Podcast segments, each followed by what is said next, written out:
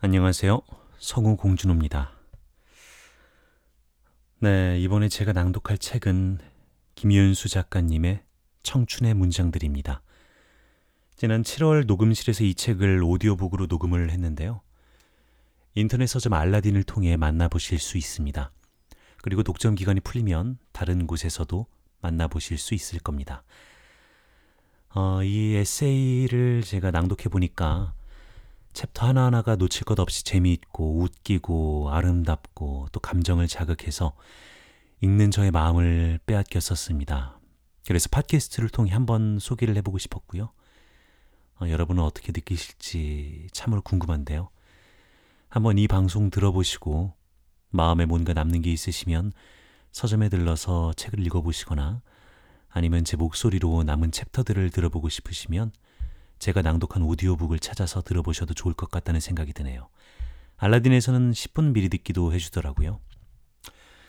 네, 그럼 낭독해 보겠습니다. 낭독을 허락해 주신 출판사 마음 산책께 감사의 인사를 드립니다.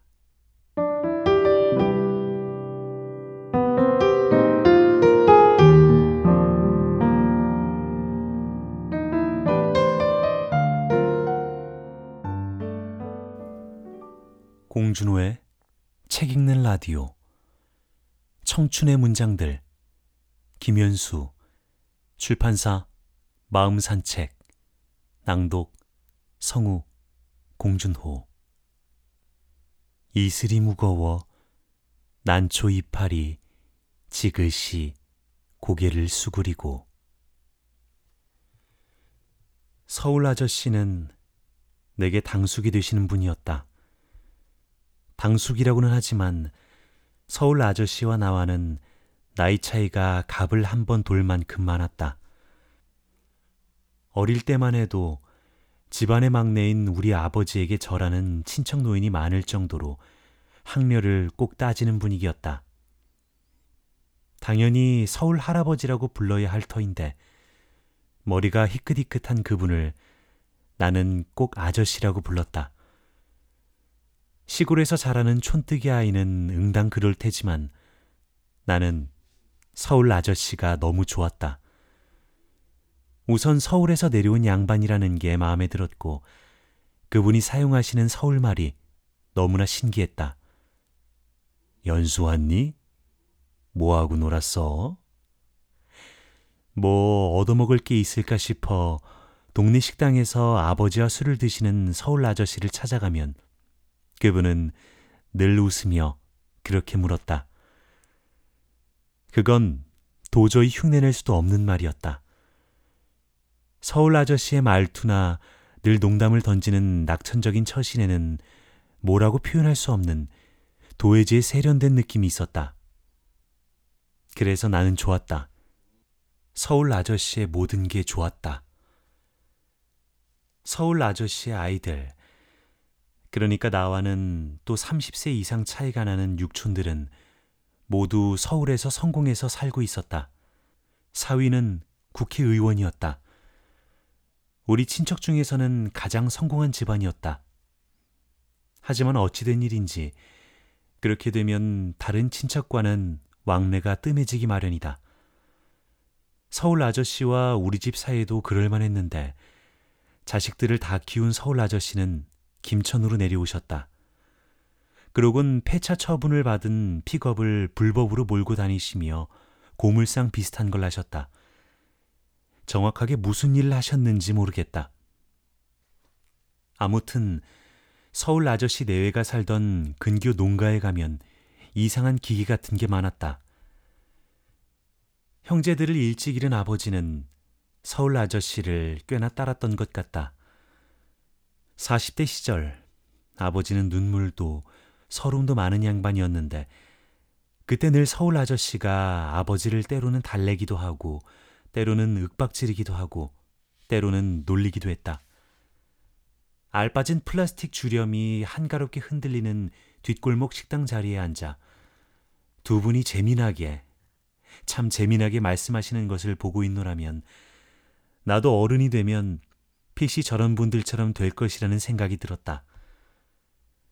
어스름이 내리는 동안 재미나게 참 재미나게 얘기하면서 술 마시는 사람이 될 것이라는 모두 일본에서 태어나 해방지나 한국으로 돌아온 분들이었다. 어려서 귀에 딱지가 않도록 그 삶에 대해 들었다. 대동아 전쟁이며 여순 반란이며 동란 같은 것들.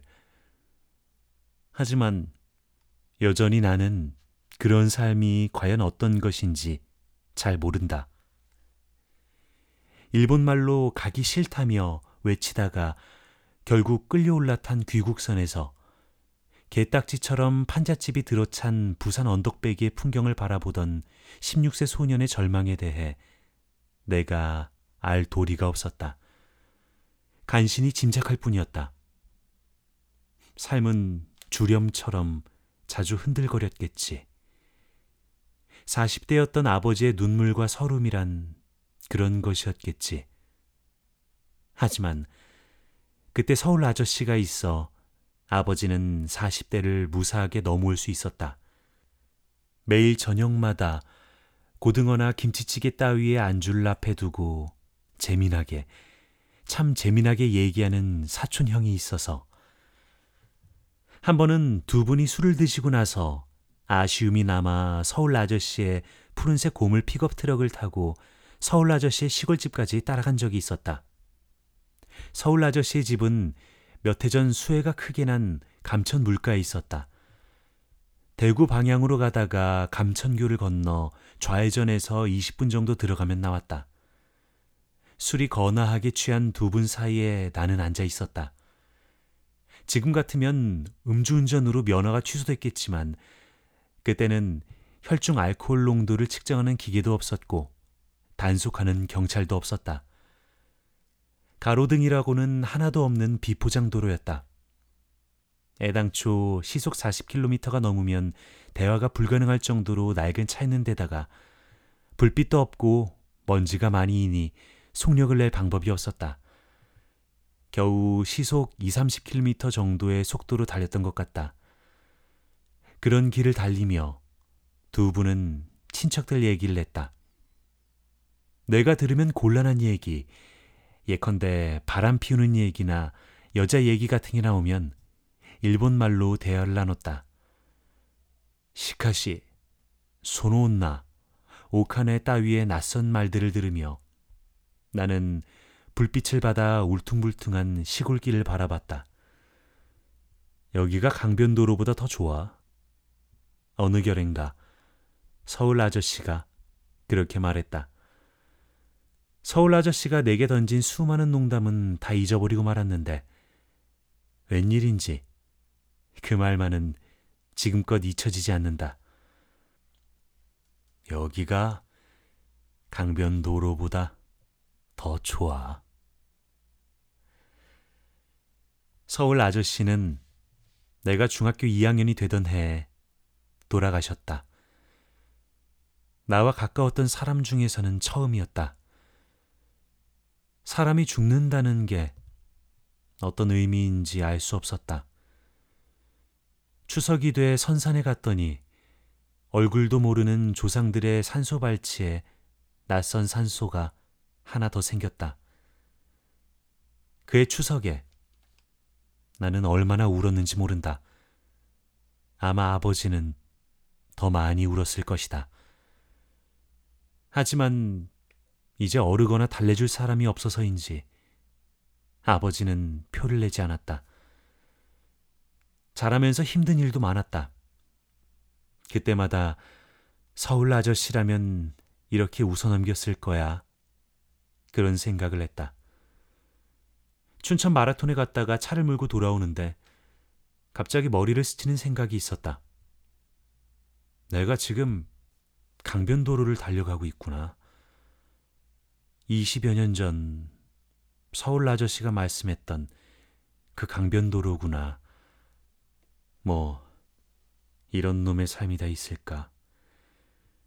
어린 시절에 나는 빨리 커서 서울 아저씨가 말한 강변도로에 가고 싶었다.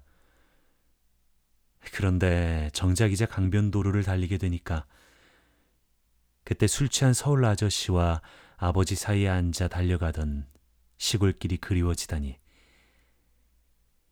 그런 생각을 하고 얼마 뒤 신문을 읽다가 성북동 간송미술관에서 추사 명품전을 한다는 기사를 읽고 찾아갔다. 이때가 아니면 간송미술관의 아름다운 뜰을 볼 수 없기 때문이었다. 눈에 익은 추사 글씨를 보다가 2층 한쪽에 걸린 난 그림을 보게 됐다.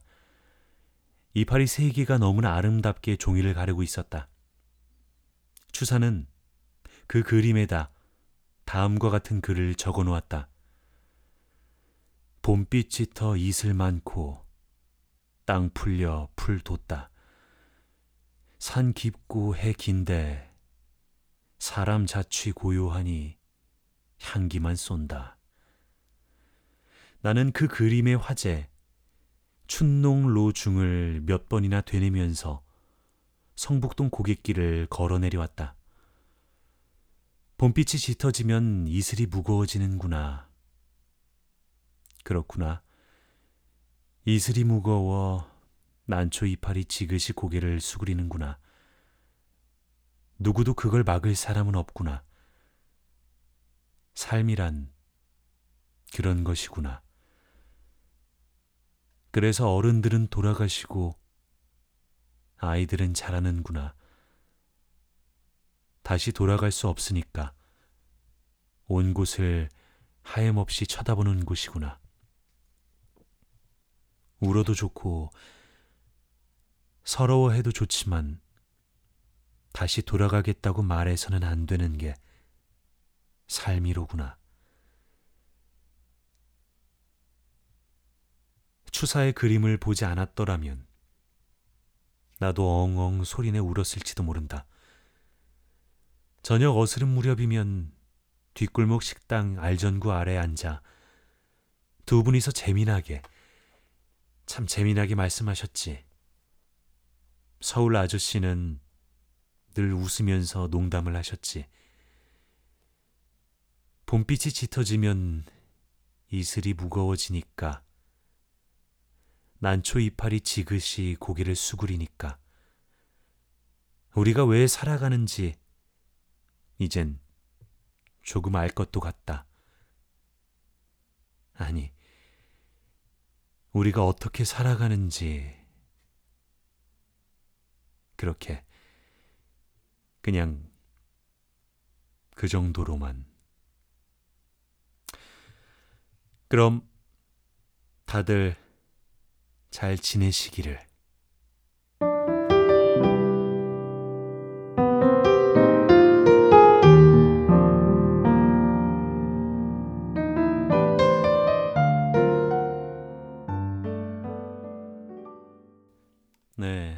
여러분.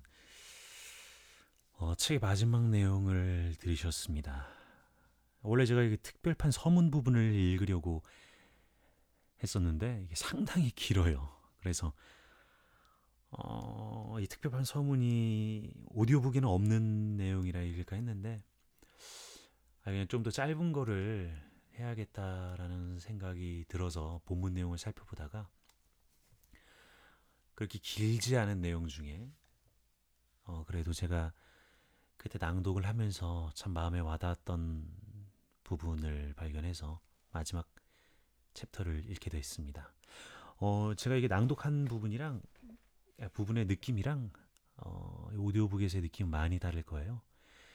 지금은 그냥 뭐 느낌 가는 대로 읽어서 어, 뭐 약간 많이 다를 겁니다.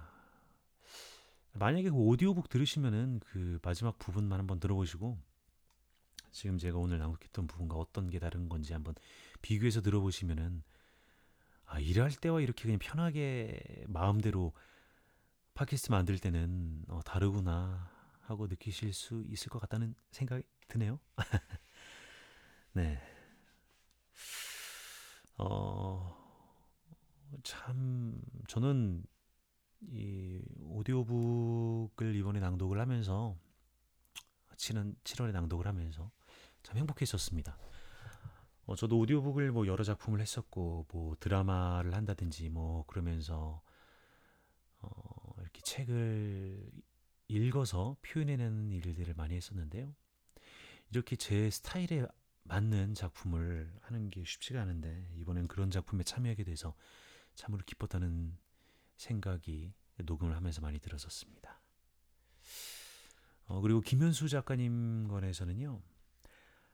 제가 옛날에 잠시 활동했던 독서 모임에서 김현수 작가님의 저서 내가 누구든 얼마나 외롭든을 선정도수로 지정해서 그때 처음 김현수 작가님을 알게 됐었습니다. 그때 읽었던 책 내가 누구든 얼마나 외롭든은 그 당시 생각하기로는 약간 내용은 난해했지만 문체가 아름다웠던 걸로 기억하고 있었었는데요. 어, 그 후에 또 서울시에서는 동네 책방 강연, 스타벅스에서 하는 정거는 관영 포스터에서 작가님을 또 종종 뵀어요. 그때마다 어 내가 얼마 전에 읽었던 책의 작가분이네 하면서 반가워했던 기억이 있는데 또 이렇게 일을 통해서 작가님의 저서를 읽게 되니까 많이 반가웠었습니다. 어, 그리고 이 책 청춘의 문장들은 사실 제가 낭독을 하려고 읽어보니까 소리 내서 읽기 쉬운 문장들은 아니어서 참 까다로웠다는 생각이 들었었습니다. 어, 왜냐하면 이게 문학적 표현들 때문에 이 낭독을 하는데 호흡이 좀 까다로웠었거든요. 뭐 그래도 뭐 문장들이 굉장히 매력적이게 다가와서 읽기는 참 행복했던 것 같네요.